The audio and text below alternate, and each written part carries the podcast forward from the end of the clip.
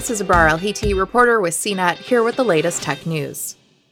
The four astronauts set to launch on a SpaceX Crew Dragon spacecraft on Halloween can take comfort in knowing their toilet has gotten an important upgrade.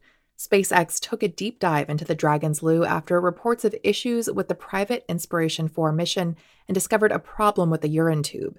SpaceX's William Gerstenmaier said during a NASA teleconference on Monday there's a storage tank where the urine goes to be stored in the vehicle. And inside that storage tank, there's a tube that came unconnected or came unglued, and it allowed urine to essentially not go into the storage tank, but to go into the fan system. SpaceX found urine contamination under the floor of Inspiration 4, though Gerstenmaier said the private astronaut crew wasn't aware of any issues during the three day flight.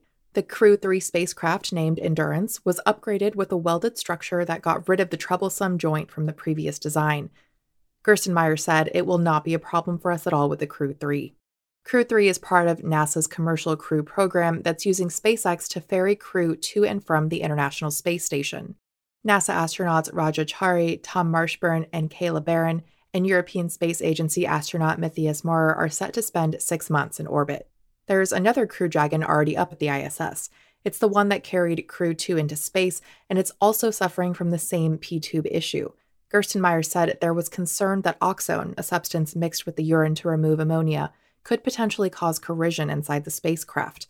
Testing back on Earth and checks of the Crew 2 Dragon in orbit show it should be safe to use to bring those astronauts home. The Crew 3 mission passed a flight readiness review and is a go for launch early in the morning Eastern Time on October 31st. The astronauts on board will also be good to go with their improved space commode. For more of the latest tech news, visit cnet.com.